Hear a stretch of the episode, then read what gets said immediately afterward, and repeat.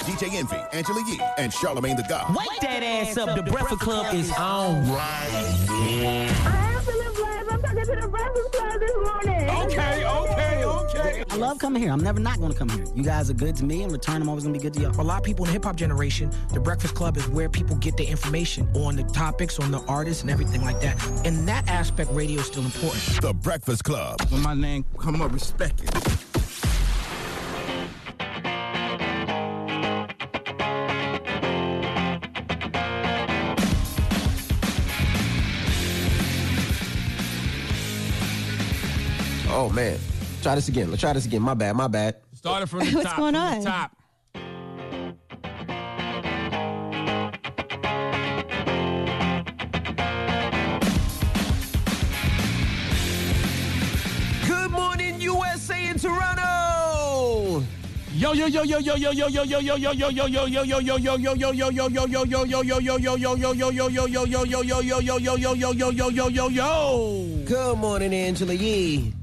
Good morning, DJ Envy. Charlemagne the God. Peace to the planet. It's Monday. Y'all Yes, still ain't got my Monday. six drop? Where the six drop at, Drum? No six six six six six six. No.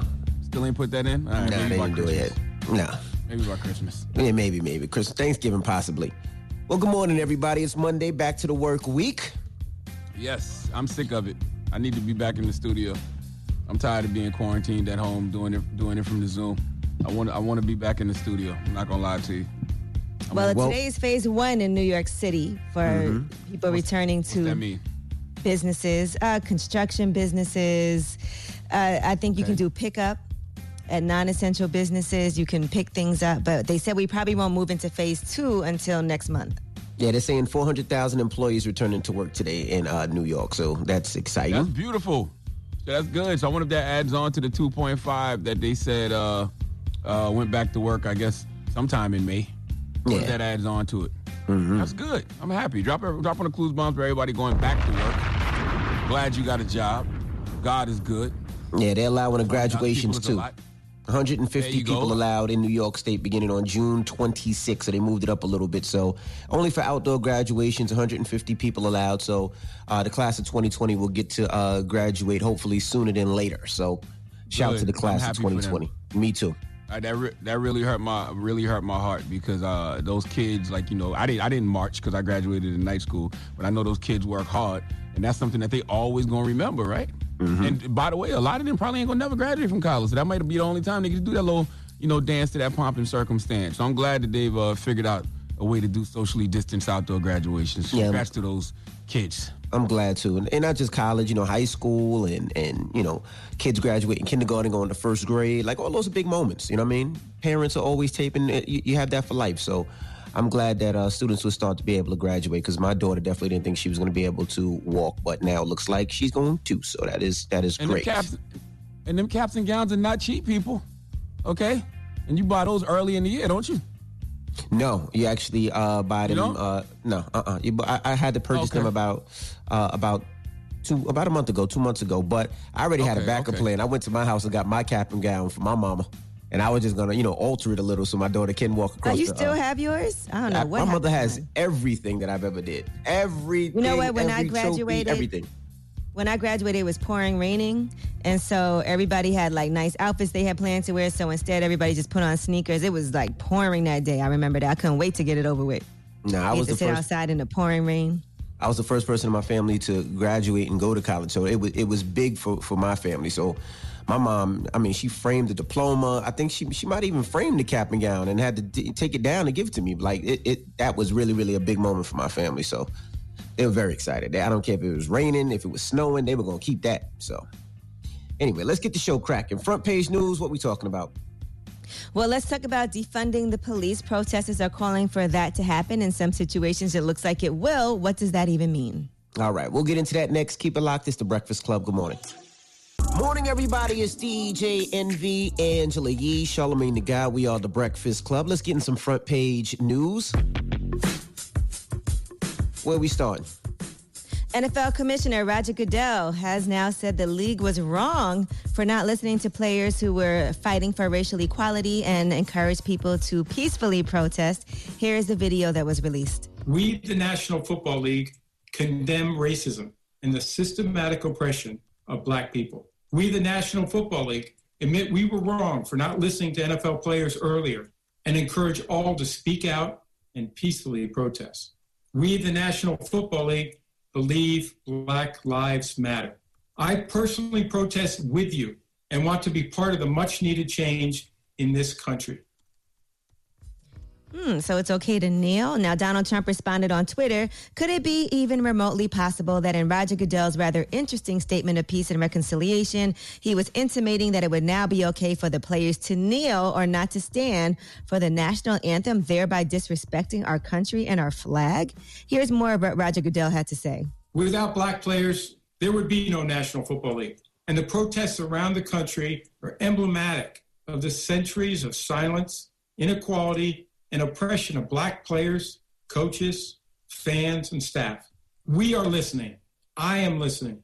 And I will be reaching out to players who have raised their voices and others on how we can improve and go forward for a better and more united NFL family.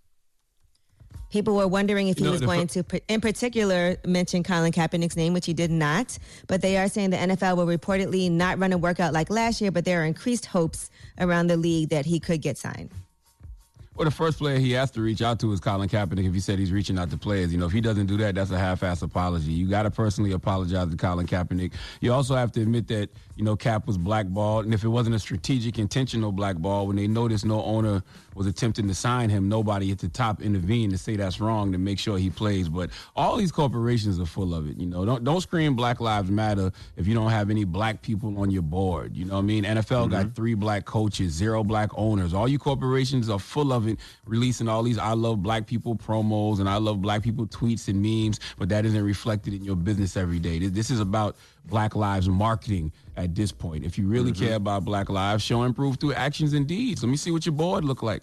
You know what I'm saying? Let me see what your black hires look like in senior Absolutely. positions. Let me see if the black people in that company are making just as much as the white people in that company. If they're, if they're performing, you know, at the same rate or better. Let me see that. Other than that, it's, it's, it's, it's garbage. Yeah, I see a lot of companies calling out their companies as well where they work. Now, the Minneapolis, Minneapolis City Council has announced plans to disband their police department. The nine council members, uh, they form a veto-proof majority. They committed to defunding the department and moving toward a community-based public safety model during a rally. According to local uh, local reports, they said it is clear that our system of policing is not keeping our communities safe. Our efforts at incremental reform have failed. Period. It's our commitment to end policing as we know it and recreate systems of public safety that actually help keep us safe. So they plan to begin voting on legislation targeting the department as well. A lot of protesters are calling to defund the police. So what does that actually mean? Well, what that means is instead of funding a police department, a lot of that budget will be invested in the community, especially marginalized ones where much of the policing occurs. They want to reallocate some, but not all funds away from police departments to social services. And they also want to implement reforms like police trainings and body cameras and change that people really want so that communities can actually feel safer. So they said it's a spectrum of different things that can happen. And those funds can go towards mental health, domestic violence, homelessness, among other things. Yeah, I think it's great. You know, instead of funding the police department, yes, put put most of the city budgets back into the communities, especially the marginalized black ones. You know what I'm saying? You know, we, we don't never get that kind of funding. Invest in the schools, the hospitals, housing, you know, food in the hood. Invest in those social services for mental health. If you, if you provide folks in the hood with a better better quality of life, provide them with better quality opportunities, guess what will happen? Crime will go down. And when crime goes down, policing goes down, which means interactions with police go down, which means police killings go down. It's a really simple concept, people. Put some money in the hood. It's not hard. We've been telling you this for years. All right. Well, that is front page news. Get it off your chest. 800 585 1051. If you need to vent, hit us up right now. Maybe you had a bad weekend, a horrible weekend, or maybe your weekend was great and you feel blessed. Call us up right now. 800 585 1051. It's the Breakfast Club. Good morning. The Breakfast Club. I'm dialing. I'm dialing. Hey, what you doing, man? I'm dialing. I'm call, calling you. This is your time to get it off your chest, whether you're mad or blessed. 800 585 1051. We want to hear from you on The Breakfast Club. Hello, who's this? Yo, this is Dre. Dre, what up? Hey, Get it off Dre. your chest, bro. How y'all doing this morning? Another day. Yo, of blessed, black, and highly favored, sir. What's Yes, up, brother? That's wonderful. I just want to call and get off my chest. I want to say all is love to the black community and to the world. Everybody have a great day this morning. Start your weekend off. All is love. Thank you guys. That was nice and positive. All righty, brother. Hello, who's this? Hey, this is Bill from North Carolina. Get it off your chest, bro. I had an incident uh, go go down this weekend uh, with my family. Um, my son, who I live in Raleigh, my son lives in Greensboro. He's been up there protesting and everything. And what happened was, my sister-in-law decided to send my son a video of the Candace Owens rant, Mm-hmm. and she thought that mm. she needed to send him that, but she never gave us an explanation. And my son tried to explain to them, "I'm black, my wife's Italian, so." For whatever reason, she sent him that video thinking that that was going to mm. have him look at things differently and kind of divided our family because of that. So he kind of agreed with Candace Owen, or No, hell, hell to the no. okay, I'm just She con- does. oh they just didn't know why she would send that with no Yeah, that's context. the whole thing. we- Yeah, that's the whole thing is we don't know why she sent it. You know, and You then they can't just send that her- video. Mm. Her and my son. First, tell me if you agree with it or dis- disagree with it. That's that's what you do. When you send it to me, be like, "Hey, man, look at this, look at this foolishness," or "Hey, what do you think about mm-hmm. this?" Something. No, no, nothing. She just sent it to him, and then my son had to kind of explain things to her. But mm. between her and her boyfriend, they try to they tried to kind of shed light on the issue, and he was trying to let them know that you can't tell me how things are going, how things should be when you're not in my shoes. You're not black. You don't have to worry about getting pulled over by, by the police and having monetary things taken from you by the police for no reason for being black. And it was a back and forth, and it got my wife so upset that my wife was on her way to Connecticut to fight her sister and her boyfriend, and her Damn. mother had to talk. Her mother had to talk her off the ledge because Yeah. we do believe in, These conversations believe are tough for people We right now because especially when y'all don't agree with each other. Yeah, but the thing the thing is, Ange, is um, my wife and I've been together for thirty years. Mm. Mm-hmm.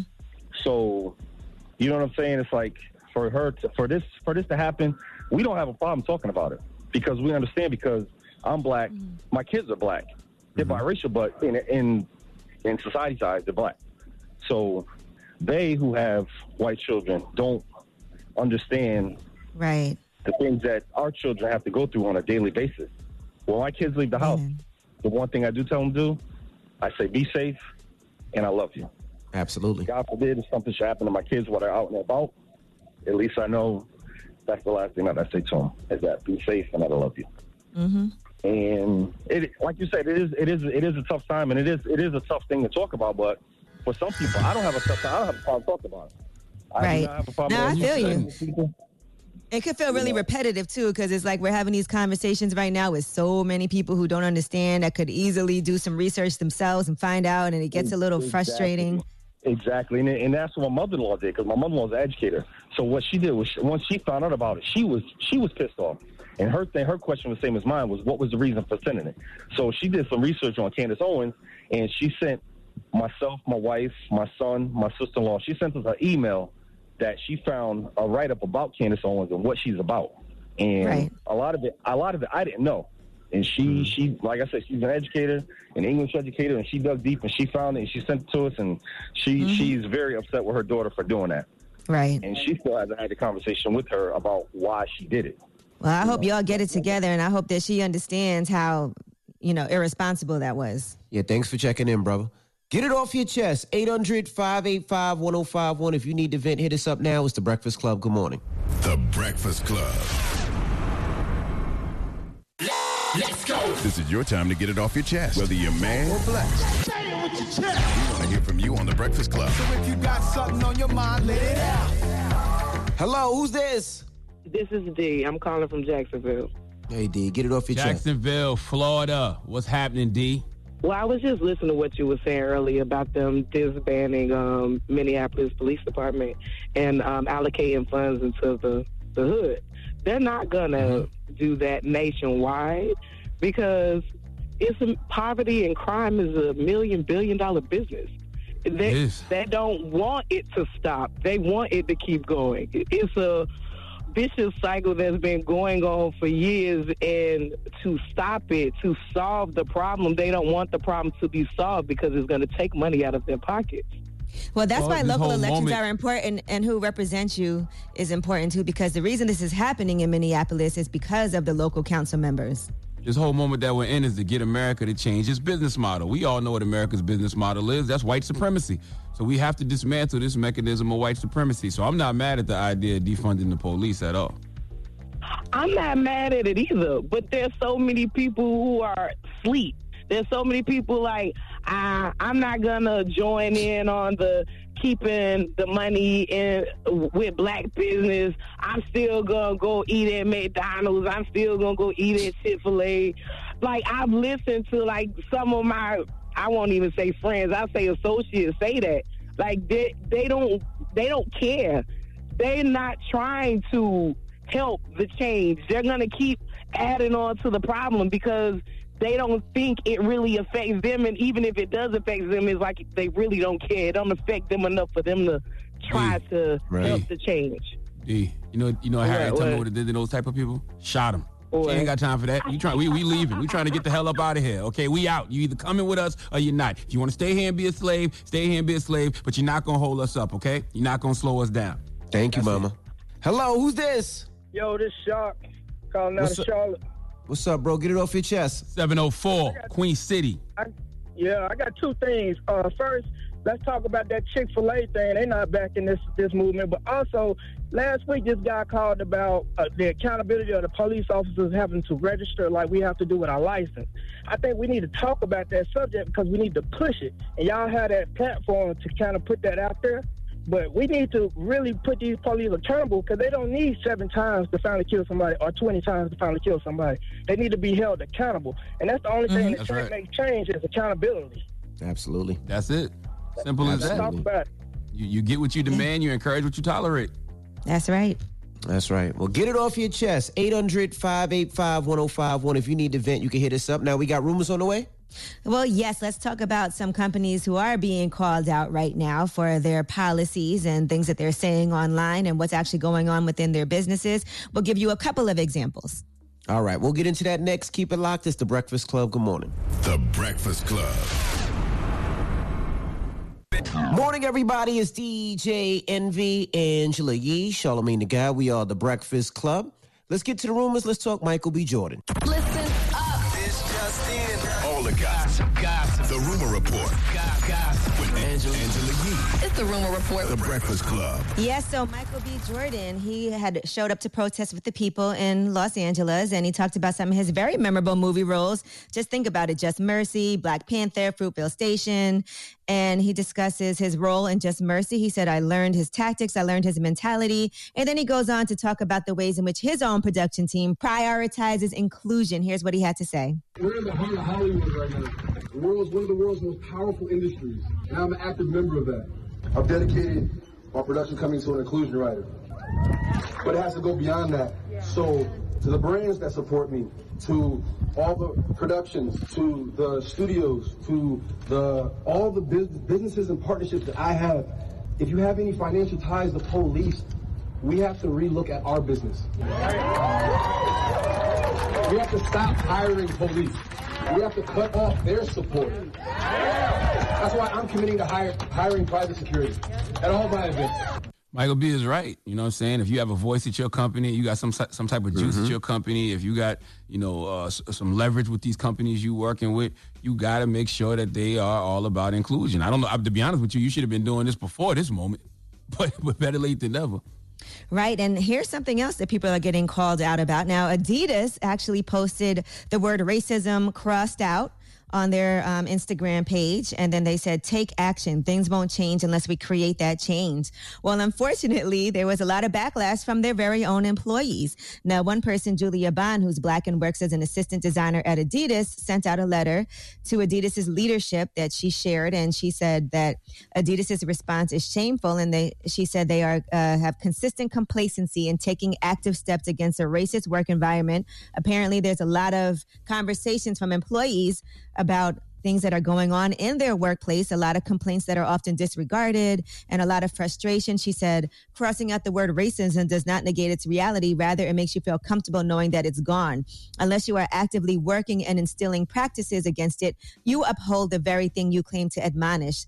So she called on Adidas to issue a public apology for the racism and discrimination they have openly enabled and perpetuated across the brand. So That's right. apparently, a lot of people have been that. talking about it there. Mm-hmm. Listen, all these corporations are full of it. Don't scream Black Lives Matter if you don't have a lot of black hires. All you corporations are full of it if you're releasing these I love black people tweets and let's dismantle white supremacy memes and videos, but It's no a fad. well your business doesn't reflect that. It's a fad. It seems like a fad. It looks good to people, so the people are doing it, but they have to really do it. Yeah, and that's Well, how you re- that's how you make it not a fad by actually putting people in those positions in your company, black people. Don't let Black Lives Matter turn to Black Lives marketing for some of these corporations. Well, an Adidas spokesperson is now saying they're going to have an all employee meeting this week to discuss the topic and share an action oh, plan. God. They said, We recognize that we have not done enough and we are dedicated to doing more. We are close to finalizing our commitments to ensure our people, most importantly, our black employees, are heard, supported, and involved in solutions. The action plan is simple. Hire more black people. How many black people work at your place of business? How many black people have senior roles in your company? How many black people on your board? What does your black representation look like? Is Kanye West on the board at Adidas? He should be. He's got a billion dollar company that he built over there with Yeezy. He gave him a lot of cultural relevance over the last few years. Is Kanye West on the board at, at, at um Adidas? I don't know. I feel like if, if black people make up 13% of the population, we should have 13% representation in all industries via equity, ownership, or involvement. Do you have black people at your company who are outperforming the white people, but the white people still make more money than the black people? Why is that? Huh? Let's talk about it if we're going to talk about it. Now, Reebok has also ended their partnership with CrossFit after their CEO made some insensitive remarks. Greg Glassman is the CEO of CrossFit on Twitter.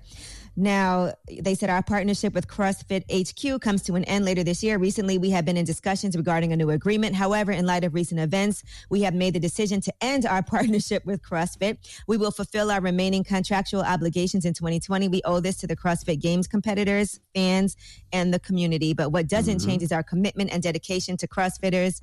Now, apparently, what happened was there was a post from the Institute for Health Metrics and Evaluation. There was a tweet said racism and discrimination are critical public health issues that demand an urgent response wherever they occur. And Glassman responded, "It's Floyd 19." So a lot of people called him out on it. And after that happened, Reebok has now cut ties with CrossFit. Well, Reebok needs to get Reebok needs to get back in business with Rose. Perfect time to bring back Ross Fit. Well, they never had Ross Fit, but perfect time to launch Ross Fit. Okay, with Rose. Bring back Rose to Reebok. Remember, Reebok had the S. Dot Carters and the G Unit sneakers also Back in the day, yeah. early, early on. Remember, All I right, and Rick Snoop- Ross moon, moonwalking in a pair of Reebok pumps too. hmm Swizz Beatz. They did a All deal right. with Swizz Beatz too. Yep, Swizz had a deal as a head over their designer. All right, Snoop Dogg is going to vote for the first time in 2020.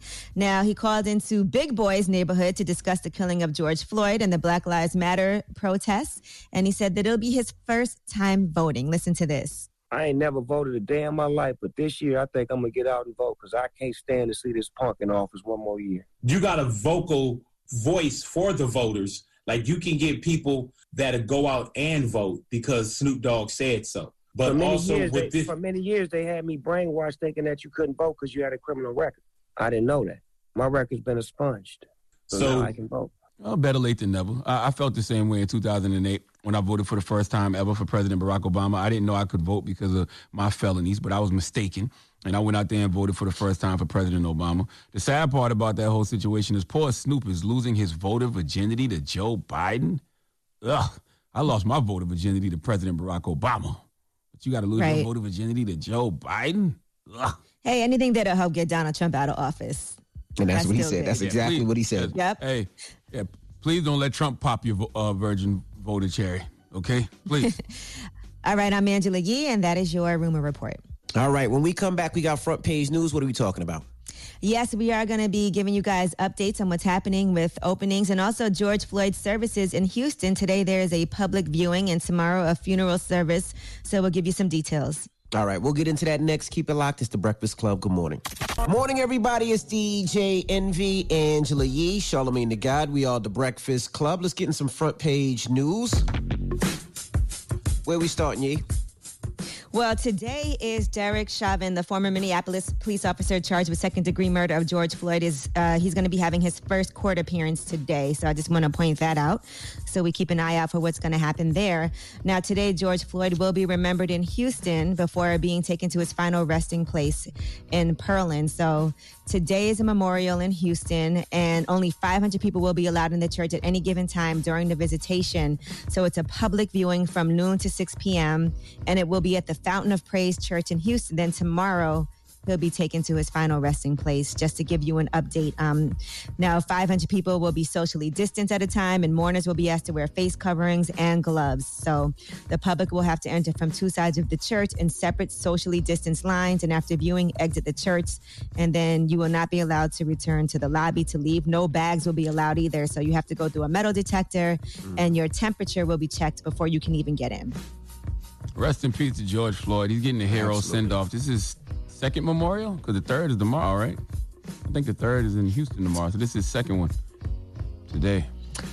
Yes, and they'll be streaming that, by the way, on uh, khou.com. So if you're at home and you want to watch the viewing and the funeral service, you can also stream that and watch it. All right, now the mayor in Washington, Muriel Ba- Bowser, has formally endorsed Black Lives Matter Plaza downtown. That's and so it's just steps away from the White House in Washington, D.C. So here's what she had to say. What we commissioned um, was the Black Lives Matter mural, uh, and it's become a centering point, a place for healing, um, strategizing, but also redress, um, which is a, a right in America where citizens from all over the country come to their nation's capital uh, to deliver grievances at the footstep of the people's house. Dropping the clues bombs for Mayor Bowser. Thought that was dope. That's my kind So of. Donald that's Trump my now kind of petty on- right there. Mm-hmm. Now he lives at Black Lives Matter Plaza. Yeah. Yep. That's his address. That's my kind of Yeah, petty right there. address. Salute to you, Mayor Bowser. I like that. All right, and Republican Senator Mitt Romney marched in D.C. at a protest after the death of George Floyd. Now, here is what Mitt Romney had to say about participating in that demonstration to make sure people know what's really good. We need a voice against racism. We need many voices against racism and against brutality. We need to stand up and say that Black Lives Matter. I like how Mitt Romney set that up too. Uh, he, he he posted a picture of um, his father actually protesting during the civil rights era. So Mhm. I guess he's trying to say like father, like son. So I like the way he he put that in context. Yeah, he posted a picture of his dad and said, This is my father, George Romney, participating in a civil rights march in Detroit in the suburbs during the late 1960s. Force alone will not eliminate riots. We must eliminate the problems from which they stem. I love it. I enjoy seeing that. I want to give y'all some good news too, um, along with this. There's a teenager, and I like this story. This was in Buffalo, New York. Antonio Gwynn Jr. He saw the damage from protests in his hometown, and he went and got a broom, got some trash bags, and he started cleaning the streets all by himself. He started at 2 a.m. on Monday. He did not stop cleaning for 10 hours. Then a group of neighbors arrived later that morning. They wanted to start clearing out the damage, and they found that he had basically done most of the work. He's an 18 year old high school senior. He told CNN he saw on the local news that the uh, Bailey Avenue in Buffalo was covered in glass and garbage. People needed to use that street to get to work in the morning, and he single handedly pretty much did everything. Now, Matt Black is a person who saw Antonio Gwynn Jr.'s story on the news, and he decided that he was going to give him his prize 2004 Red Mustang convertible. So he gave him that car because I guess they looked at his page and saw he was asking for advice on buying a car and things like that. And then a local businessman actually gave him a year of free auto insurance as well through his insurance agency. So this high dope. schooler went out and did a good deed, and then a lot of people chipped in to do something positive for him. Well, that's why you, when you do things for people or just do things in general, you do them and not expect anything in return. You just go out there and do it. You never know how the universe is going to bless you. He just got his karma back instantly, clearly. Mm-hmm. All right. And uh, Colin Powell, Donald Trump is upset that Colin Powell will be voting for Biden. Now, he went ahead and said, Colin Powell, a real stiff who was very responsible for getting us into the disastrous Middle East wars, just announced he will be voting for another stiff, sleepy Joe Biden. Didn't Powell say that Iraq had weapons of mass destruction? They didn't. But off we went to war. That's what he said on Twitter after Colin Powell appeared on CNN and said that he was going to be voting for Biden. According to Colin Powell, he said we have a constitution and we have to follow that constitution Constitution, and the president has drifted away from it on State of the Union. Yeah, I was watching that yesterday. That's not a shock, though. I mean, mm-hmm. Colin Powell voted for Barack Obama and Hillary Clinton. So I mean, it's not a it's not a shock.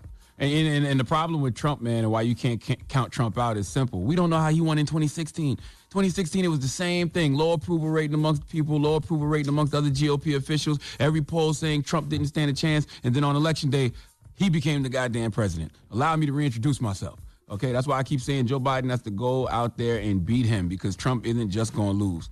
And how does Joe Biden beat Trump? By doing what all of the world is doing right now lean into blackness. Okay, if Biden would have listened to us months ago, he would have been ahead of the curve, ahead of the black curve. All right, a long time ago. He still got time Right. to catch up, though. And that's why I say, like, with representatives, I don't, it's not really about whether you're a Democrat or a Republican. If I support somebody and I like their policies, I support them. So That's how it should You know, be. some people might That's say it. Colin Powell is a Republican, but he's supporting Joe Biden, and that's great. You That's vote how your it should be. interests. You vote what you think is best for the country. Simple as that. It's not about personality. It's about policy. Simple. It's not about individuals. It's about interests. Simple. All right. Well, I'm Angela Yee, and that is your front page news. All right. When we come back, uh, Republic Records, uh, they banned the term urban within the label. And they are encouraging the music industry to follow suit. So, you know, a, a Republic Records is the home of Drake, uh, Ariana Grande, and a host of others. The so we're weekend, asking Taylor Swift. 800 585 1051. They might need to ban the word urban. I ain't hear one black number playing. The term urban. What do you guys feel about the term the term urban? That that is the question. Let's talk about it. Do you think the term urban should be banned? We'll you talk know I hate it. the term urban. But why, why do you hate it? I hate the term urban because it makes me feel like um, they're just afraid to say black. I've, I've always said that, by the way. I, I've never liked that word. I'm on record saying that. And the reason I never liked the word urban is because what I just said, I always felt like it was their way of, of avoiding the word black. Like, I, I like to hear the word black. I would like to hear black adult contemporary music or, you know, uh, Mike Kyser is the head of black music at Atlantic Records. The Breakfast Club is a black radio show. Oh, Well, one, one, one, one and a half and a Dominican. And and I like when people refer to me as a black radio personality, not an urban radio personality. Even white artists. who make interesting, black though, music, say they make black music. They'll give somebody like Ed Sheeran, they'll say he's one of the most important urban artists, but he's not black. But does he make urban music, He makes black, black music? music. Or But do you call it black So- music? So when you have an artist like, uh, let's say, a Post Malone or Eminem, do you say they make black music? Post Malone. What Post porno have you Malone. been watching this weekend, sir? You I said Post. I No, know what said I Post. heard. Malone. I said Post Malone. I said so artists like Post Malone or Eminem, do they make black music? Yes, they make black music. Duh. I'm just asking. What do you mean? But then when we Yes. when we do country music or do we do pop music? Do we do you know do we do white music? We're making country music. Lil Nas X made a country White song. music. Yes, I'm- I'm just asking. Little Nas X. Asking. Little Nas X You made mean a a white country music song. category? It- I'm just- no, I'm just it's asking. different. It's different with um, I guess hip hop, right? Because hip hop has an actual term. So when somebody is rapping, you know what to call that. When somebody's doing country music, correct, you know what to call that. But when something is labeled urban, like why is that an urban radio show? No, it's call me a black radio show. Why am I an urban radio personality? Call me a black radio personality. It just always feels like ur- urban is just their way of avoiding saying that beautiful, magical word, black. Okay, black, black, black, bliggity, black, black, black. Well, let's let's talk about it. Open up the phone lines. 800 585 1051. What do you think? What's your opinion? Call us now. It's the Breakfast Club. Good morning. Pull out, pull out, your, pull out your phone. Call in right now. Call me. Add your opinion to the Breakfast Club topic. Break it down. 800 585 1051. The Breakfast Club. It's topic time.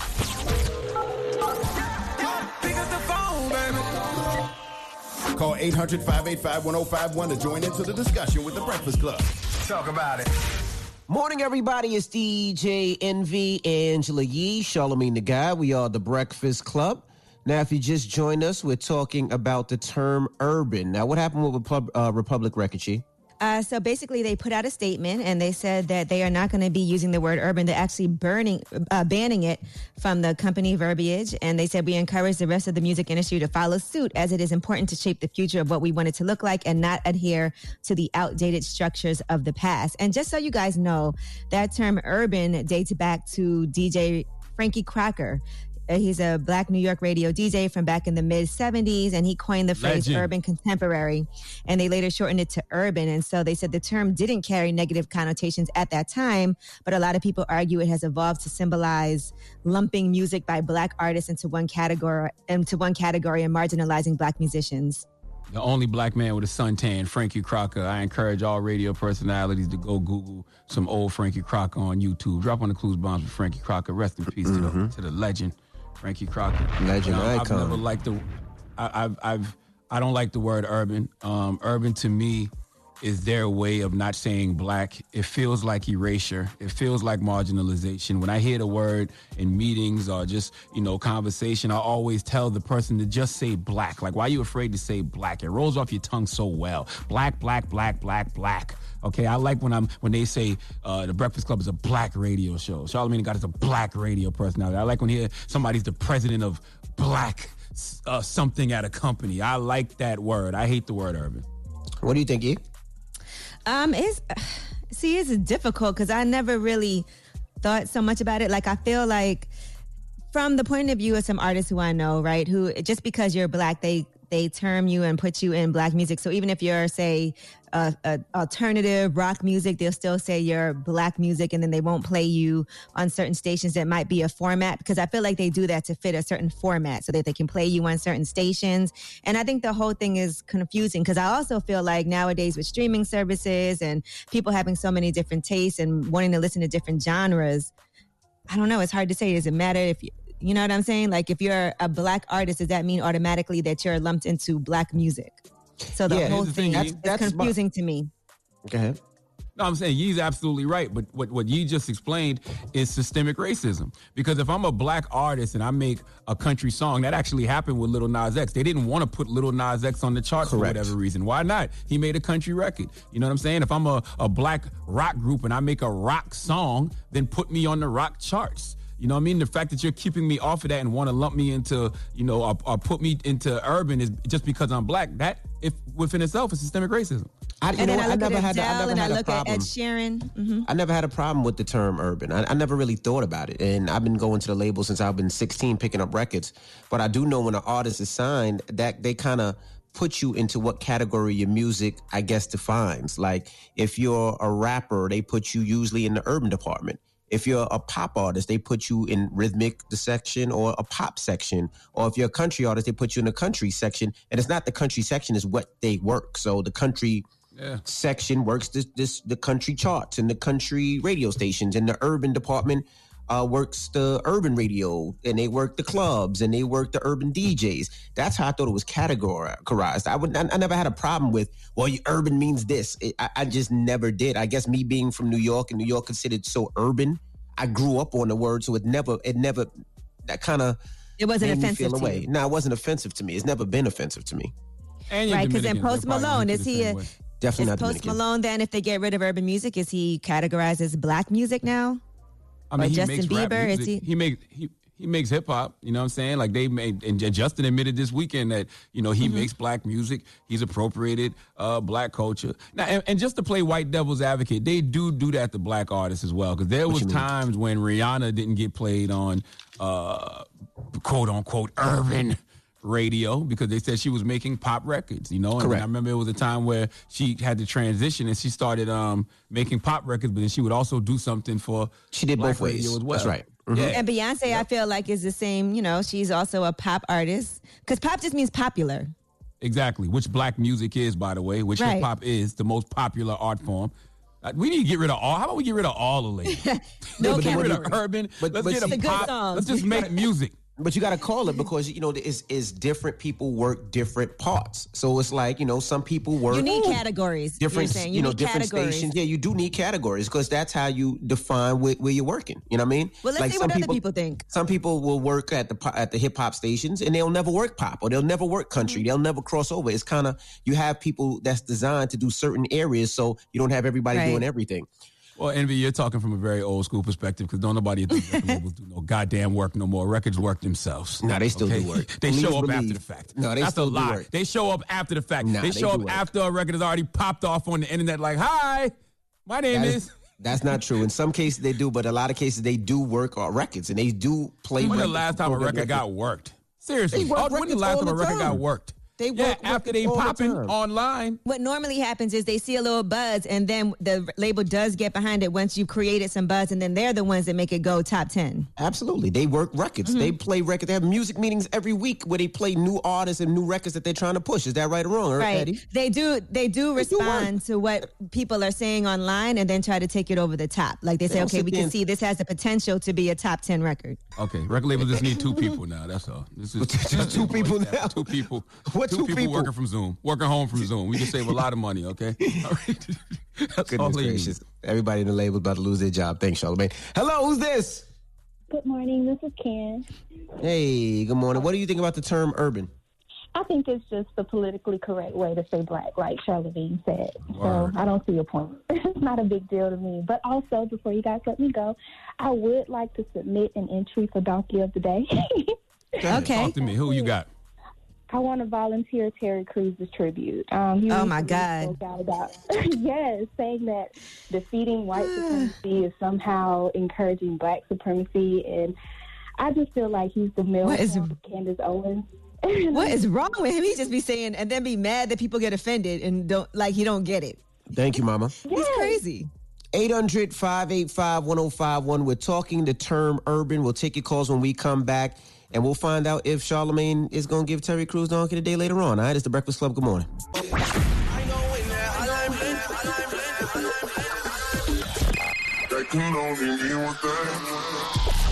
Call me. Add your opinion to the Breakfast Club topic. Come on. 800 585 1051. Morning, everybody. It's DJ Envy, Angela Yee, Charlamagne the Guy. We are the Breakfast Club. Now, if you just join us, we're talking about the term urban. Now, uh, Republic Records, which is home to Drake, uh, Ariana Grande, The Weeknd, host of others, uh, they're banning the term urban. So we're just asking, what are your thoughts? Hello, who's this? Hello, it's Shadi from Hey, Jersey. what's up, bro? New Jersey. How you doing this morning? Peace and power, man. Shout out to all of y'all, man. I love what y'all do. Um, I love how y'all keeping people conscious. You know, making the attempt to anyway. I know not everybody, you know, catches on, but for the work y'all do, I appreciate you. Well, thank you so much, brother. We're Appreciate you, talking the, the term urban. What, what are your thoughts? Um, it's a word, and I feel like you know words uh, throughout time as as we evolve, as as our um, understanding evolves, words you know take on different meanings. Gay used to be used to mean happy, and it kind of still does. But you say, "Hey, man, are you gay?" You know, that's, What? that's the definition to that that question nowadays. But um, I feel like Gay you know, still means learned- happy though. Say, yeah, it does. But if I say, Yeah, yeah, gay still means happy. Huh? You said if you said what? I said, Charlamagne, are you gay? You know, if I if I ask you, are you gay? You're not gonna say, you know, That's a good point. Charlamagne, are you gay? I would reply. I would reply. I'm married, sir. So wait, I'm confused. How did we get from Stop flirting so gay urban music? You're married. Are you gay? or Married. You know what I'm saying? Oh my God. But, but, but I think when I first learned, you know, the, the definition of the term urban in school, urban meant city, uh, rural meant out in the country, and and suburban meant you know somewhere in between. But now, you know, I feel like it depends on the context. You know what I'm saying? If I'm if I'm writing a, a script or a play, you know, and I got to set a, uh, the the setting, I'm gonna say, okay, it's in the urban setting, so you automatically know it's in the city. But if you know you got you know white folks, you know, stand, you know, or you know, I won't say white folks, prejudiced folks standing around, you know, having a conversation. Oh, this is the urban style. You know what I'm saying? Then then that may be you know a loaded word. You know, it depends. I think it depends on the context. You know what I'm saying? I mean, so I mean that that's that's that's my view, man. Just like the word, just like the word Christian. You know what I'm saying? Just like the word black. You know. I mean, it, it, you know, it, it, it it takes on different meanings throughout time. So you just talk about intent. What is your intent when you use it? What is All the right. intent exactly? Okay, well, thank you, brother. Hello, who's this? This is Matthew. Matt, what's up, bro? I'm good. I'm good. How about yourself, man? Good morning to everybody. You know, I think um, a lot King. of black people, a lot of black people don't want to be black, so we don't want everything urban to be renamed black because it wouldn't represent. Ooh, I like that take you got right there, sir. Thank you. They yeah, they wouldn't what- appreciate that. So they want to keep it mainly political, and they think it'll be uh something that'll be worse more than good. So yeah. Yeah, so uh, urban urban is a politically correct word, that, so they don't have to Mm-hmm. say black, and it's a word that makes everybody who who isn't comfortable with their blackness feel comfortable. Well, not just the blackness, but everything that urban stands for isn't something that all black people don't stand for. Like Nike. Oh, you mean you okay? I get what you're saying. Like, do you think urban comes with ghetto? Is what you're saying? Yeah, it's been, Hood. it's been applied too closely to that, and a lot of people don't even want to, the hood to exist. We want all black people to live outside of the hood. Most people do. So, yeah. Are we going to rename Urban saying. Outfitters? Uh, Black outfitters will be fire. I get, I get what you're saying. I get what you're saying. I, I guess growing up in New York, I, I mean, we we always considered New York City urban, so it was never Yeah. a, a, a thing of anything else. Like if you it's certain styles that you just looked at as urban. You know, when I, I don't know. It- it's- As a matter of fact, if you lived in the suburbs growing up, we felt like you was corny. You know what I'm saying? Like, oh, that's suburban. Oh, the suburban kids. Urban was actually cool. Yeah, I, I, I don't know. It's it's, it's a, hmm. I, I don't know. I guess me being from New York City, I just never I never had a problem with the term. It just, yeah, I agree with didn't- that. I think here it was always like urban was cool, hip. Suburban was like follow. You know what I'm saying? Like the way you looked at it, like, oh, he's suburban anyway. He don't know. You know? There were certain things that was urban culture, like you know, do rags was like the urban was urban culture. the Mm-hmm. Okay, way that we was wore a our bad pants, not the way we wore our pants, the way we we tied our sneakers. That was all urban. That was our urban culture. You know, the fact that we laced it a certain way, and Run DMC wore their their kicks a certain way, and the way we wore our That's jerseys. black that- culture, though. Why we say urban? Nobody, nobody grew up in the hood saying urban. We didn't grow up in the hood saying, "Yo, that's urban." That's But we urban. didn't No, say- we say, just- say it loud. I never I'm said urban and that, but- proud. But we never said urban I- culture, I or we never said black culture either. We never we just. But we it- definitely we made fun of did. kids. I we never said the way I wear my from the is black. though. I never said the That's way a I wear my goddamn lie. I we I never I did. I, did. ne- I never said I the way I wear my grew pants is the black way. I just wore it because I, I That's where I no, was I from. de- no, no, no, no. Time out, envy. You're a liar. I'm gonna tell you why. How? You know good and well. Mm-hmm. At some point in your life, you heard people in the hood say, "Oh, he's talking like a white boy," or "Oh, he's dressing like a white boy." So if you're if you're saying that, what are you dressing like? Clearly, nobody- you're making the distinction. But nobody ever said you're dressing like a, a, a that's like black culture. Nobody ever said that. We just Because did that's it 'cause that's where we were from. But that's So what you know saying. we black. did We say we did it because that's what we, we say were black from. power.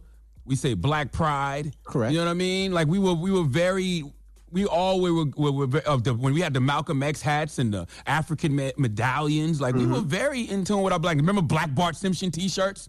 Absolutely. Come on All I now. heard, all I heard was don't wanna say Charlamagne call you a liar. Yeah, that's what I said because I didn't say uh, I wear my clothes the, the black way. Are a I just did. I just it was just I was, it was just New York was considered urban, and that's what that's what it was. It was we didn't take it for we didn't take it for anything. We didn't take it as disrespect. It wasn't offensive. That's just that's just where, where we were from. Envy is definitely urban. That's our new name. Me and Envy are Burton Urban from now on. Okay. Burton Urban. I'm Burton Urban. Burton Urban. All right. Jamos, how you say urban in, in, in Spanish, man? Urbano. All right. Urbano. Ibano. Envy is Ibano. DJ Ibano. Yes. That is his new name. DJ Ibano. That's your new name from now on. I'm never calling you Envy ever. You ain't even saying it right. It's, it's Urbano. Urbano, What am I right? saying? You. Urbano. This is one of those ones you could just add an O to, Envy. I love this one. Ur- Urbano. Urbano. Urbano. DJ Urbano. My goodness. We got rumors on the way, Yee? Yes, and you know, let's talk about Little Wayne. And he talks about his relationship with police officers after some comments that he made. He doubles down and he gives his views on the police. All right, we'll it's get into that very next. urbano.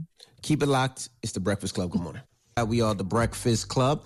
I want to shout out to all the protesters out there, man. That that's been on those front lines. That's been marching. That's been putting up with everything from more police brutality to tear gas to getting shot with rubber bullets to the anti-protesters, people screaming at them, spitting on them, and just a lot of them stuff. A lot of stuff that's been happening to them while they're just trying to get out there and just peacefully protest. I just want to salute and shout out to them over the I over the weekend. wanna Go ahead. Now I want to salute um Until Freedom.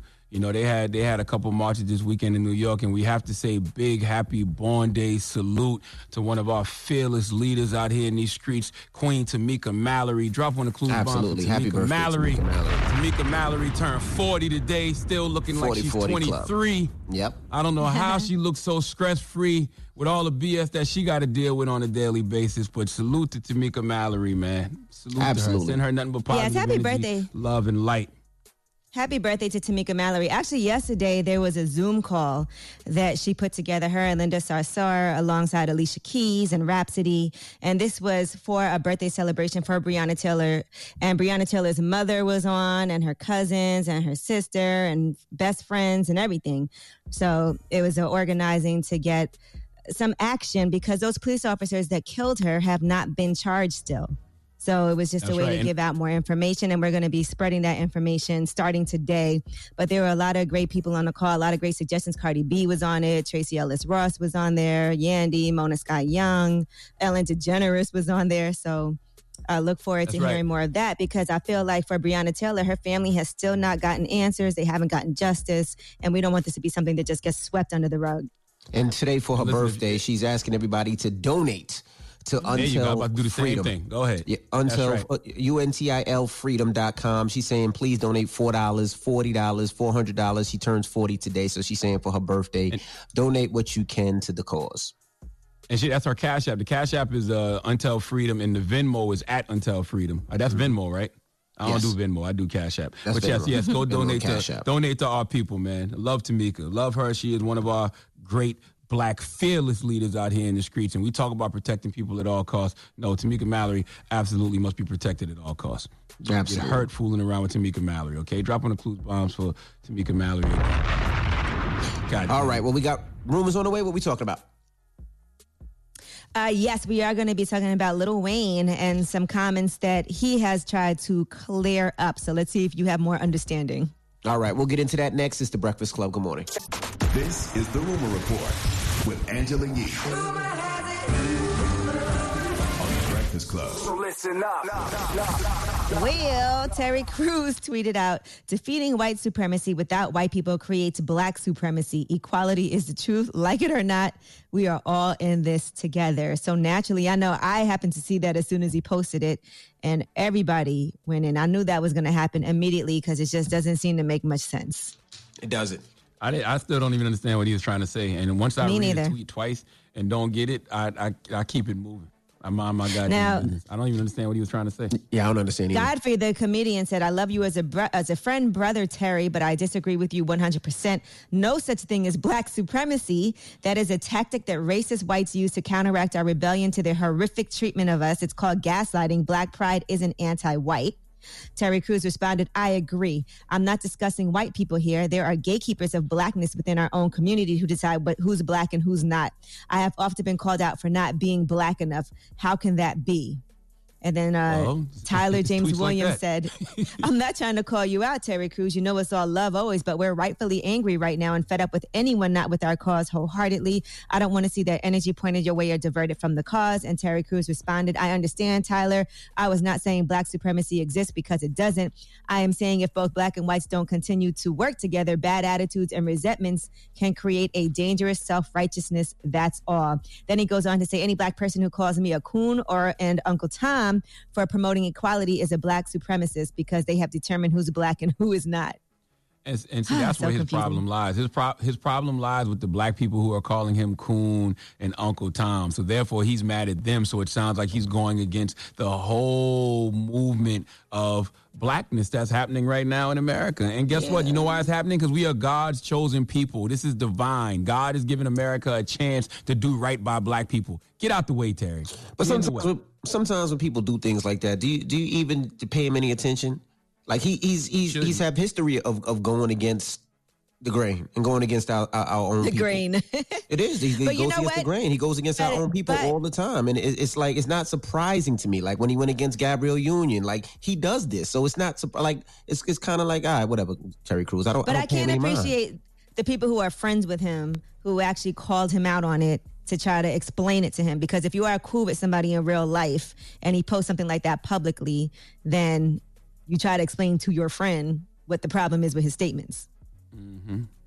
All right, now another person who has received backlash is Little Wayne, and he was explaining his issues and his relationship with the police because he has made controversial comments in the past and not blaming all police for being bad. So here's what he had to say.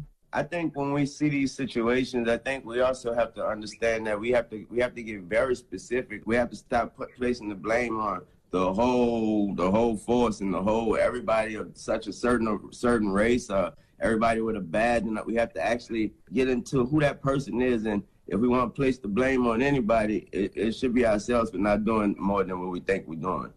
All right, so he had this experience uh, personally with a police officer, and here's more of what Lil Wayne had to say to explain his take and what he was trying to say when he was saying that we want to place the blame on anybody. It should be ourselves for not doing more than what we think we're doing.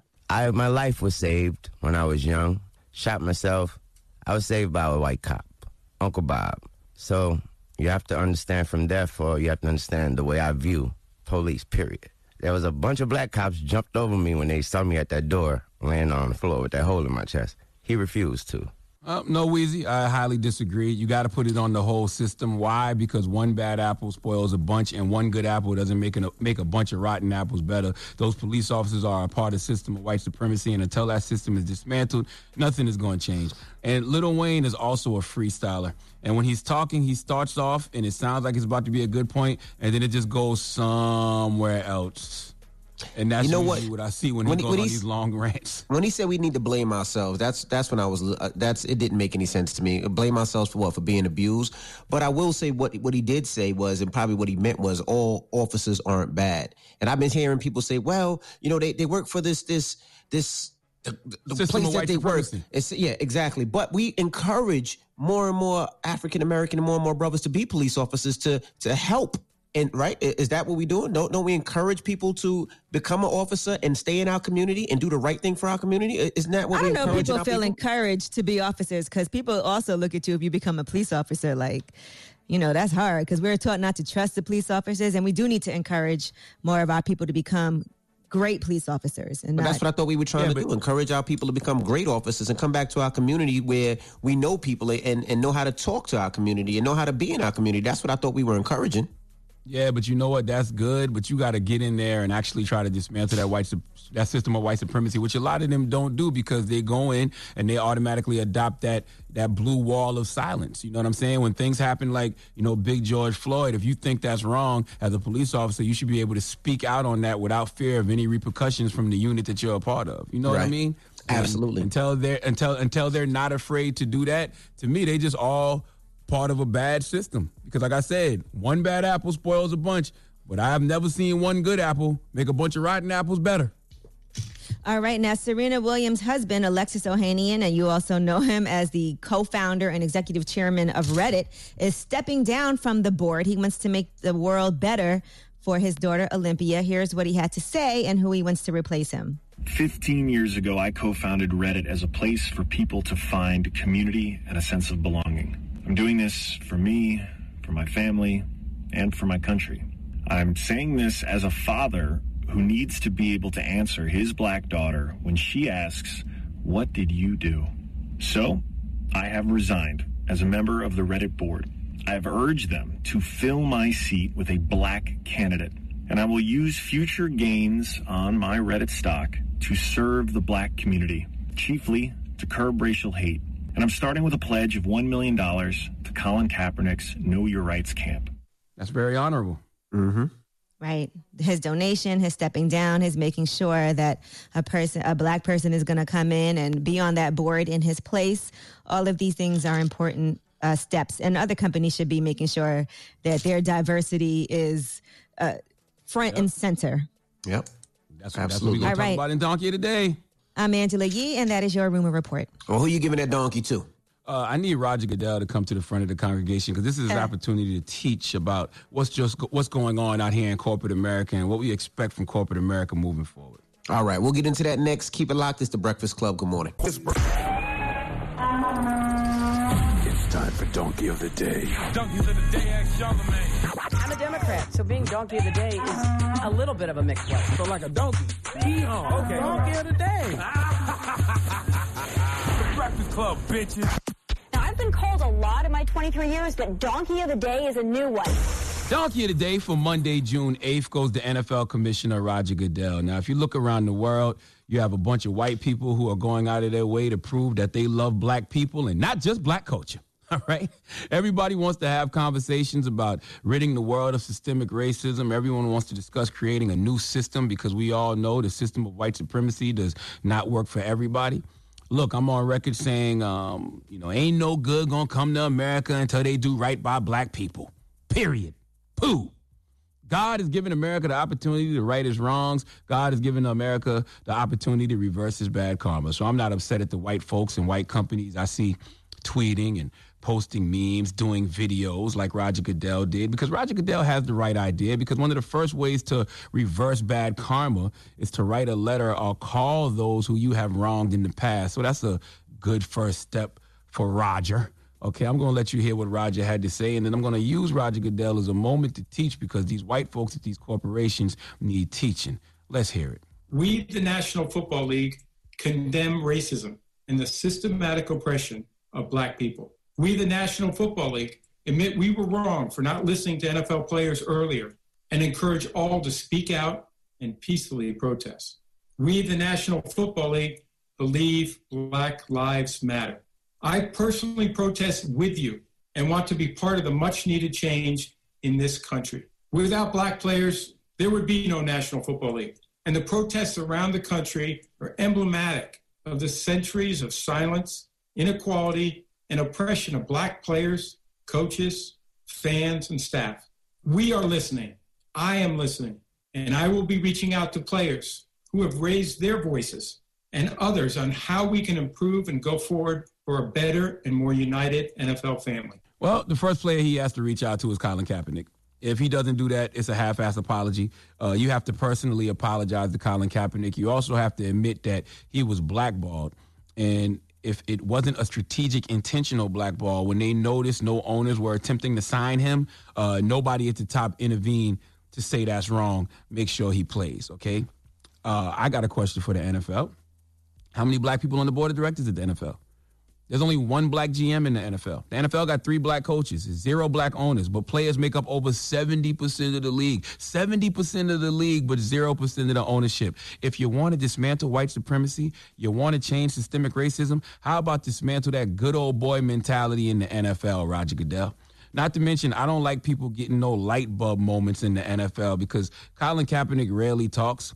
But he talked at the beginning of this peaceful protest a few years ago, and he told you exactly why he was protesting. So no way Roger Goodell or anyone else in the NFL could have missed that. Let's hear what Colin had to say for the millionth time, because I finally think y'all are listening. I mean, ultimately, it's to bring awareness and make people, you know, realize what's really going on in this country. There are a lot of things that are going on that are unjust. People aren't being held accountable for, and that's something that needs to change. That's something that you know, this country stands for freedom, liberty, justice for all. And it's not happening for all right now. When there's significant change, and I feel like that flag represents what it's supposed to represent, and this country is representing people the way that it's supposed to, I'll stand. There's a lot of things that need to change. One specifically is police brutality.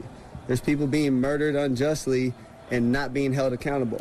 You know, I have great respect for men and women that have fought for this country. I have family, I have friends that have gone and fought for this country. And they fight for freedom. They fight for the people. They fight for liberty and justice for everyone. And that's not happening. Simple. Simple.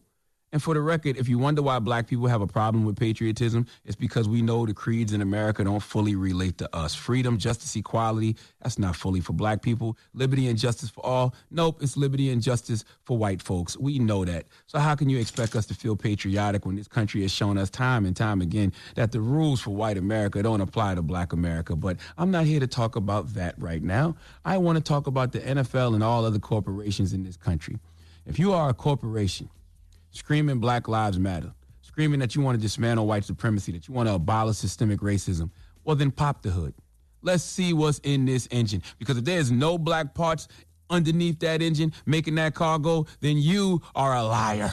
Okay, if, if if you love if your love for blackness isn't reflected in your place of business, then all these corporations are full of it. Okay, your corporation is full of it if, if your love of so called blackness isn't reflected in your place of business. All right, don't scream Black Lives Matter if you don't have a lot of black hires. Okay, using the hashtag Black Lives Matter is great, but what type of black economic opportunities are you providing for black people? We don't need I love black people tweets and memes and videos. Those are great. They make us feel good. But what about things that make us actually good? Okay? I love seeing uh, massive donations. I want to see more massive donations from these corporations with no strings attached. All right. I'm about all that from these corporations. But if you have a corporation and you know damn well your business doesn't reflect the Black Lives Matter stuff you preaching, then shut the F up forever.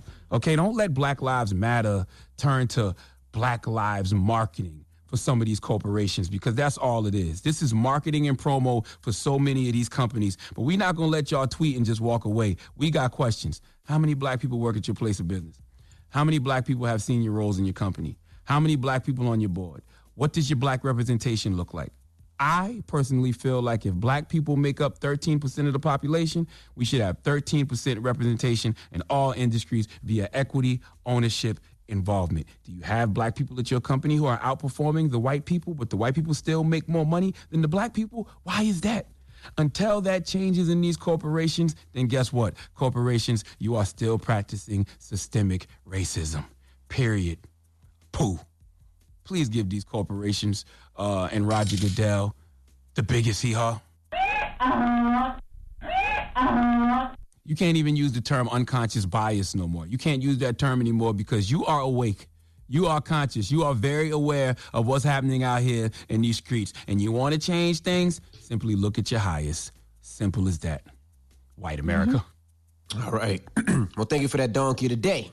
Oh, yes, ma'am. Thank you, brother. yes, ma'am. Thank you, brother. What, what is that? what is that? Just trying to confuse you. That's all.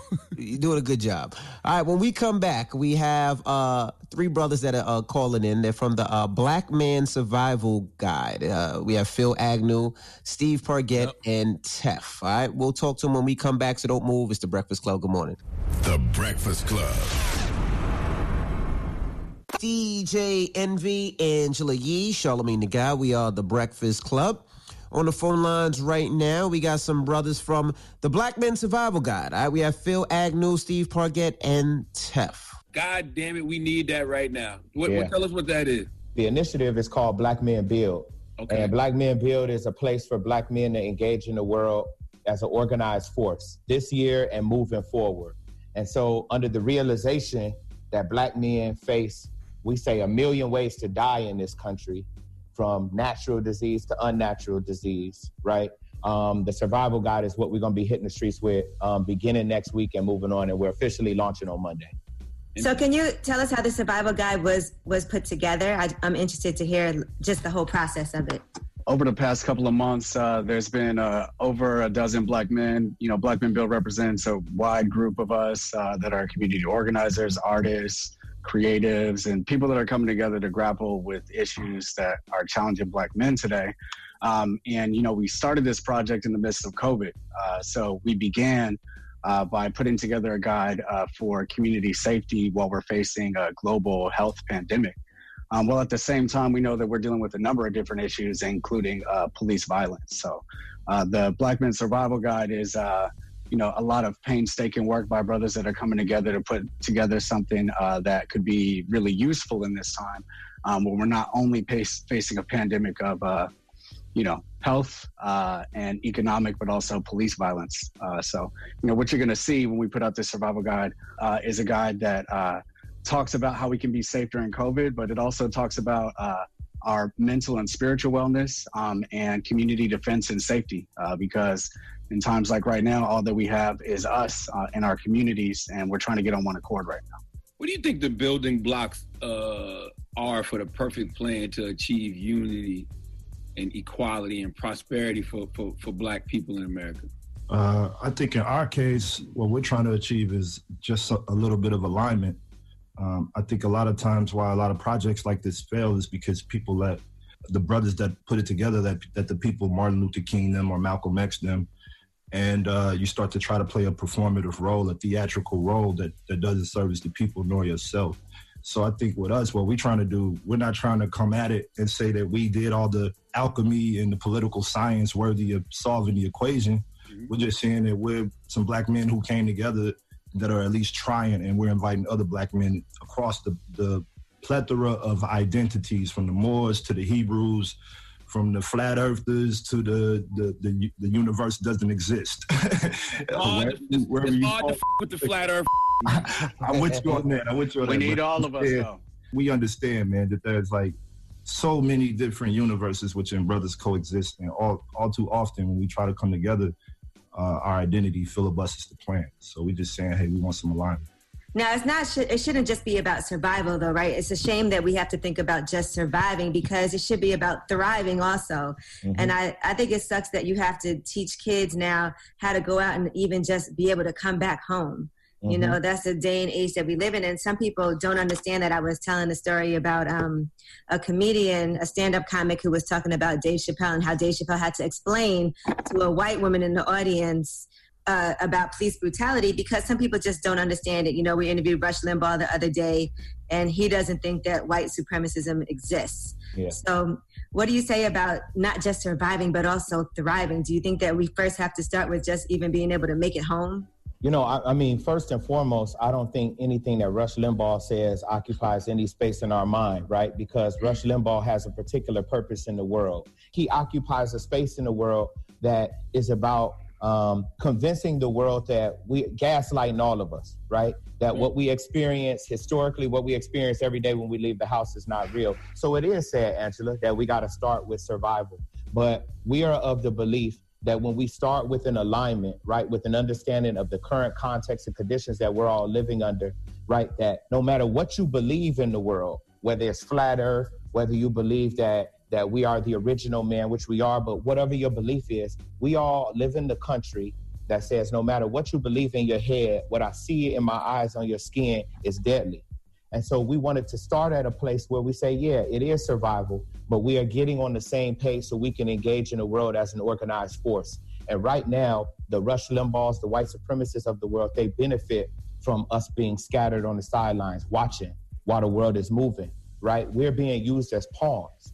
Black men are being used as pawns, right? Against ourselves, against our, our lovers, against our wives, against our communities. And so this is an insertion in the world that says, look, let's get on the same page about where we stand, right? About where we are. And then let's plot on how we move forward from here. How do we get on that same page? Well, real quick, the first thing we're sending out on, we've been sending it out for the whole week, is our value statement, right? Mm-hmm. We believe that a core of any organization, whether it be NOI, whether it be a street organization, whether it be a church, is we start to agree on what our values are, right? And so we've been sending around that link, and right now we got over a thousand people, black men, who have signed on to the values. And once you build that core of values, then you can move forward because at least there's a trust built that says, at least I know that this brother next to me is, is sees the world and values the world in the way that I do. And so we've been sending that out, and we want and encourage brothers to go to that link to be able to uh, sign on to the value statement. That's a first step. It's interesting what you said because, um, like Donald Trump is trying to make a play for black men. Like you know, he know he knows he doesn't have a shot with the with the queens, but he's trying to make a play for black men in November. Why why do you think that? Why he why do you think he's targeting black men specifically? Uh, Donald Trump has been had a plan for black men for 20, 30 years. He's ingratiated himself into hip hop culture. He puts forward a, ma- a level of masculinity and gangsterism that uh, a lot of black men who grow up in America they love that. They love the fact that he he runs and he moves the way that he does, and not least of which the Democratic Party has never offered a viable option for black for the black community. And so for me, what Donald Trump represents is somebody who has done a focus group on black men for 20, 30 years through TV, through music, through uh, his public persona. And he believes that black men aren't critical thinkers enough. That's what it is. It's not that he respects black men. He believes that black men are foolhardy enough to believe that his personal persona is actually going to get them to vote against their self interest, vote against black women, vote against the black community, vote against their kids. And so I think that's the central thing. It's based on the fundamental belief that black men are fools and that all we care about is all we care about is money, right? And that's and those are the things all we care about is braggadocio, and that's what he tries to represent. And so it's important for us to make sure that we are not used as pawns against ourselves and against our people, like we have been. And not all of us is bad. That's you know we, we wouldn't be doing this if we thought that. Uh, but the fact is, we have to engage in the world as an organized force. We've got to unite in a way that we have not in a generation. All right, we got more with Phil Agnew, Steve Parget, and Tef when we come back. So don't move. It's the Breakfast Club. Good morning. Morning, everybody. It's DJ Envy, Angela Yee, Charlamagne the God. We are the Breakfast Club. Now, we got some brothers from the Black Men Survival Guide joining us this morning Phil Agnew, Steve Parget, and Tef Yee. What kind of conversations are you guys having behind the scenes when it comes to voting in the upcoming election? Uh, we got to do what we got to do. I'm, I'm going to steal something from my sister Derecka Purnell, who's an incredible writer, a lawyer, comes out of Ferguson. This is the last dance. We got to do what we got to do this year. Our strategy as black people for the next generation cannot afford to have four more years of Donald Trump running amok in our country, right? On the other side, you have somebody who doesn't offer that much greater, but it's a different terrain. And we cannot continue to not think critically and say that these two people are the same. And you all, I think, to a degree, at least Charlamagne, you know where I stand on on the Democrats as well, mm-hmm. right? Mm-hmm. But we also cannot fool ourselves, Angela, into believing that these two people present the same terrain for us to operate on. And the candidate over on the other side, who I'm not going to say neither one of their names, but the candidate on the other side of Donald of uh, of the Republican candidate provides a different terrain for us to operate and for us to organize on. And it's the last dance. It's the last time that we're going to engage in an election nationally, locally, statewide. If we're organized, that we're going to have to choose between that and that. Yeah, I think I think that we can't afford four more years of white supremacy, and I think that one of the candidates, one of the candidates, if pushed, and and, and, and, and if black people make demands, would be willing to go in there and dismantle the mechanism of white supremacy. I think that voting is just one part of the. These are the conversations that we're having. The voting is just one part of the political process. We, we know that it's not everything, but it's also not nothing. It's something that we have to use to prevent the worst of what's been seen by our people. And I think that what we see in the streets all around the country with protests happening in 50 states uh, and 18 countries around the world right now is a representation of another piece of the fight that we have to do you know, with all these people in the streets are creating a moment that um, not only with people that are uh, risking their and putting their bodies on the line um, and calling for police to be defunded and um, mm-hmm. stopping jails from being built and being expanded right now. That it's creating a moment that you know organizers, regular people are are um, being able to represent Black people's identities and beliefs and demands in boardrooms in the entertainment industry, um, in the creative world. In um, athletics, and all these different organizations are being forced uh, to make statements that support Black people. And I think that this is just a really impressive and important. I'm so inspired by this moment that's happening because Black people um, are fighting in a lot of different ways right now. And we know that voting is one of those ways that we're going to fight. I feel like that's just what this moment represents, especially us coming together from different factions and different uh, back walks of life. Uh, we're coming to a point where we're saying, look, man, like we understand that it takes some sophistication in order to move forward. And all too often, when people do talk about voting, the conversation isn't sophisticated. So you have to think about voting as if it's just one peg of the wheel of what we need to do. But just because you vote doesn't mean that you're ultimately politicized. It just means that you went to vote. There's an entire process that you need to carry out after that in terms of even like managing your political identity and your thoughts about how you can moving through the United States of America. Absolutely. And a lot of people uh, like to say that they stay out of politics, especially like in the music industry and, and you know, entertainment at large. And um, where I differ from my brother Steve when he said about the statements um, is that I enjoy seeing the statements. But we've been getting a lot of statements from a lot of these people for years, man. Decades. And, and nothing has happened. So for me, it's really about the action. It's really about I see black millionaires on television uh, using the language of the movement we'll tap in with the movement for real then. You know what I'm saying? Last night, my little cousin was shot in St. Louis. Uh, an athlete by the name of Darius Houston was shot at a funeral in front of his mama.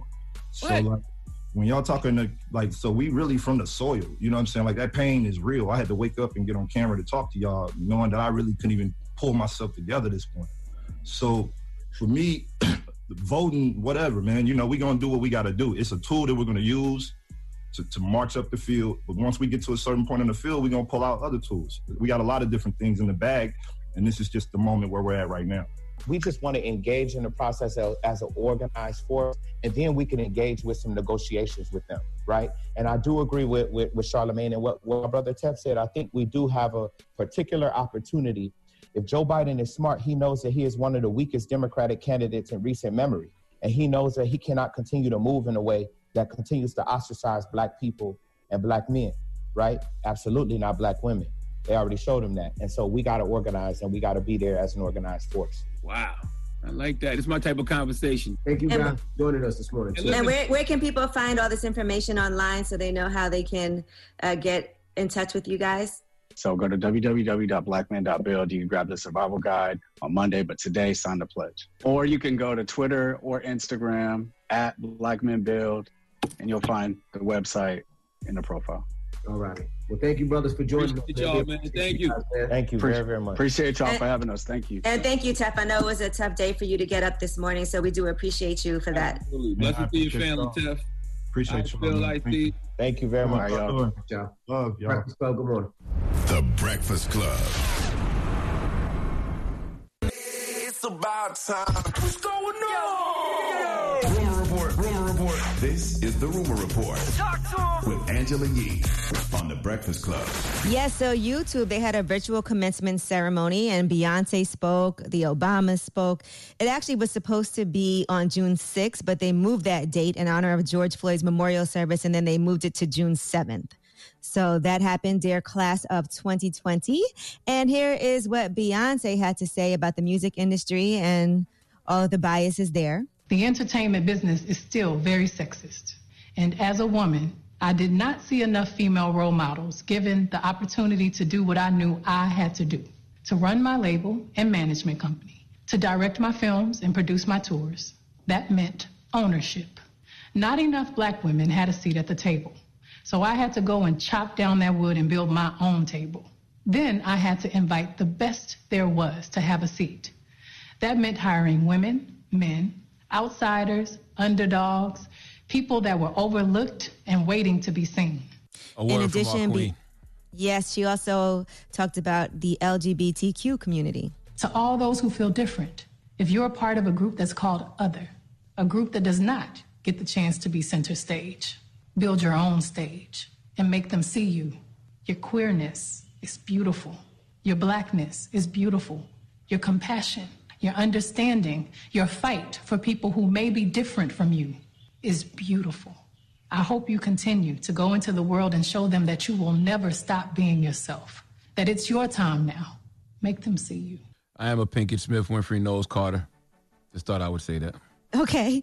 And congratulations to Raymond Santana and Delicious. They actually got married over the weekend. You know, Raymond Santana Hey. Jr. Jr. as one of the Central Park Five men who was exonerated. And the two of them have been dating for a while now. And it looks like they've finally got married. They said they, he had to put down a whole bunch of money because they had to shut down the whole place in Georgia. And you know, they were engaged for six months and they had to make sure that no one else could come in there, whatever, whatever. But, you know, happy for them that they made it happen. Congrats to them, man. Congrats I'm to happy Raymond and for that. Delicious, man. Salute to y'all. Wow, I didn't know they were getting Mm-hmm. married. Dope. Yes. Uh, Law and Order SVU, they said the upcoming episodes will cover coronavirus and George Floyd's murder. Now, they said there are ways we will find our way and to tell the story. Presumably, our cops will still be trying to do the right thing, but it's going to be harder for them, and they're going to understand why it's hard for them. They said that how coronavirus impacted New York City would be a topic of conversation in the upcoming season. And they said we can't make every episode about a bad cop. Olivia makes mistakes, but she's empathetic, which is what I think separates the cops in our television show from a lot of what we're seeing these days on our live streams. They've also brought on new writers to bring in new voices, fresh voices, different voices as well. Yeah, I did read uh, that what film production is going to start. TV and film production will start back in California on June 12th. I think I read. Yeah, so So they We're opening the city. oh, They opening things. things up immediately. People need don't know, that. I just, I just, re- I just read that. I mean, I know you can still shoot in Atlanta and other places. Tyler Perry Mm-hmm. Studios open. So who? I don't mean, I don't know where they're shooting at, but who knows? All right. Now, Carl Crawford has been ordered to stay away from his ex girlfriend and also stay away from drinking. A Texas judge has ordered that after a woman who said he choked her and pointed his gun at her uh, that has happened allegedly. And Mm-hmm. so now he has an order to submit to drug tests. He has to stay in the Houston area. He can't access weapons and he can't be anywhere around his alleged victim. So they're saying uh, there's probable cause that suggests that alcohol was a factor in this offense. And cops are saying after they arrested him that uh, she's accusing him of assaulting her back in May. So they had been in a two and a half year relationship that recently ended. He told her he wanted to talk and come to her house. And she said once he arrived, he brandished his gun and began walking toward her menacingly. All right. And I don't know if you guys had a chance to watch this. There was a lot of great things on television last night. And one of them was on ESPN, Be Like Water. Did y'all watch the ESPN 30 for 30 about Bruce Lee? I didn't see it. No, they had a I thirty for missed thirty by Bruce Lee. Yeah, it was on last night. Wow, I didn't see no promo for that. I be watch I watch ESPN every day. I don't remember seeing no. It was very Actually, they sent us a screener for it like last month, too. Wow, I gotta check that out. Yeah, so it was pretty amazing. And RZA actually did a song for it, a new song and a visual for that as well. So make sure you guys Let's check that out. And speaking of and speaking of new Yeah, songs, please don't play the Tekashi Six Nine please. Has linked up with Akon for Locked Up Part Two. You guys remember that Akon had says that he planned to work with Tekashi once he came home. Well, he definitely has, and now there's pictures of the two of them in the studio together, and so it's going to be revised. You can hear a little bit of that right here. Listen to this. Fighting with my lawyers for a better offer. Just wanna see my daughter. Cause I'm locked up.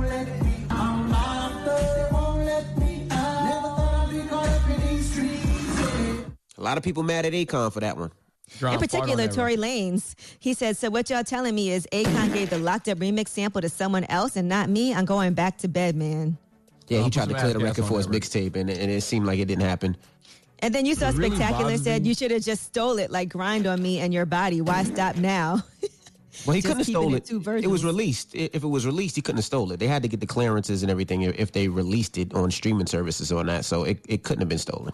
Tory Lanez responded to Spectacular and said, stole, stole what? Actually, I bought the rights from whoever signed you and publishes your music, but I guess you weren't a part of that conversation. Go stare in someone's eyes and rub on someone's thighs and leave me out of this one. Good night. And Spectacular responded, ever since you got that new hairline, you've been acting different. Last time I checked, I own my own masters. What type of bootleg business you running? You acting like Virgil, not keeping it to Virgils. You know what really bothers me about that um, whole Akon situation is the fact that they were sitting so close to each other with no mask on. What happened to social distancing? Why aren't people caring about? It I don't know if you realize it. Nobody's really talking about Corona, or I don't even think a lot of people care anymore. Like I mean, there have been even parties, people have been. Yeah, I, I don't know. What, I I honestly don't know. The clubs have been Any open in certain areas. The restaurants Yeah. been open. People have been together. I- in I- like I don't know. stage four. Are we checking for fevers? Nobody cares anymore about transmissions. Is corona still airborne? Does it still live on surfaces? What the hell happened to corona? That you can just be sitting in the studio with somebody with no mask on, staring into each other's eyes and rubbing each other's thighs. That's the only part you heard. You just wanted to say that part again. That's all you wanted to do is say that part again. they did not rub each other's thighs. That's what Charlamagne wants. All right, well, I'm Angela Yee, and that is your rumor report. Coronavirus might be the only thing that really got canceled this year. It is People canceled. refuse to accept coronavirus. They are right. fed up with it. It's over. Well, happy birthday to Kanye West. Today is Kanye West's birthday. So we're gonna get on a Yay. Kanye West. We're gonna start the mix off with a little yay, all right? So let me know what you Oh, I want to thought hear. you were screaming out "Yay!" I was like, "You're really excited for his birthday." No, I meant yay, like yay, Kanye. Kanye. Yay! Yay! It's You've been with your Kanye's kids too much, bro. You've been with your kids too much. Yay! No, it, it, listen, no. I'm gonna tell you. I'm gonna tell you what gets me going. Goddamn Bluey. When Bluey comes on, and they start screaming, "Mom, Dad, Bingo, You've been home. Bluey." You've been home. Yeah, I too thought he was shouting out Listen, Blue Ivy just you- now. Go outside. You would think you, you would think back that ass up a knuck if you buck came on when goddamn Bluey dropped for them kids. That Bluey intro get them kids going. You hear me? Absolutely. Oh my Yay. goodness. All right. Shout to Revolt. We'll see you tomorrow. Everybody else, the People's Choice Mix is up next. Let's start off with some yay. It's the Breakfast Club. Good morning. Morning, everybody. It's DJ Envy, Angela Yee, Charlamagne the God. We are the Breakfast Club. Now we got a shout out to Phil Agnew, Steve Pargett, and Tef for calling in this morning. The Black Man Survival Guide. Shout out to those brothers for checking in. For mm-hmm. zooming in. And listen, I want to say too, man, Kentucky, what the hell is wrong with y'all sending to Rand Paul? Like like Congress is trying to make lynching a federal crime, and Rand Paul is holding it up. Like the bill is called the Emmett Till Anti-Lynching Act, but Senator Rand Paul and his objections have kept it from becoming law. Like, why is Rand Paul on the wrong side of history when it comes to lynching in 2020? Was that a pastime for his family or something? Did his grandparents tell him stories about how lit lynchings used to be? So, in memory of your yes, I saw Senator fighting for something Kamala they loved? Harris and Cory Booker going in about that. That's ridiculous. Let's get this going. That shouldn't even Yeah, be a I can't even believe this isn't even. Yeah, I can't believe this is even something we have to discuss right now. I, I, I don't know. People people are showing their true colors all across the board, man. So, uh, Senator Rand Paul, we need you to shut the f up forever. Okay, get All your right, ass down well. somewhere. When we come back, we'll um, do the positive note. So don't move. It's the Breakfast Club. Good morning. Body is DJ Envy, Angela Yee, Charlamagne the God. We are the Breakfast Club. Now, um, Charlamagne, you got a positive note? Oh wait, before we do that, I just want to give one quick shout out to Michaela Coel. She has a new show on HBO that premiered last night. It's called I May Destroy You. It came on right after Insecure. You know, next week is the last episode of Insecure for the season, which was very disappointing to me. But fortunately, we do have I May Destroy You that'll be coming on Sunday nights as well. It's amazing. It's based on her own story. If you saw Chewing Gum, then you know who Michaela Coel is. She's a great Oh, creative. yeah, so let's make sure we support her on that. The show is amazing. So if you haven't seen it, make sure you check it out. So I just wanted to make sure we shout night? that out. Yeah, the first episode came on last night. Okay, you don't listen. She the said it came on last night like twice. Right after Insecure. And you know what? I'm still mad at Yvonne Orji's character, Molly, on Insecure. She was even extra whacker last night in how she behaved. It was disgusting. I didn't watch You know Insecure real, last right? night. You know it's not real. I'm gonna catch it today though. I and I want to say happy born day to happy born day to my uh, my family, Ashley James, man, representing that eight four three always.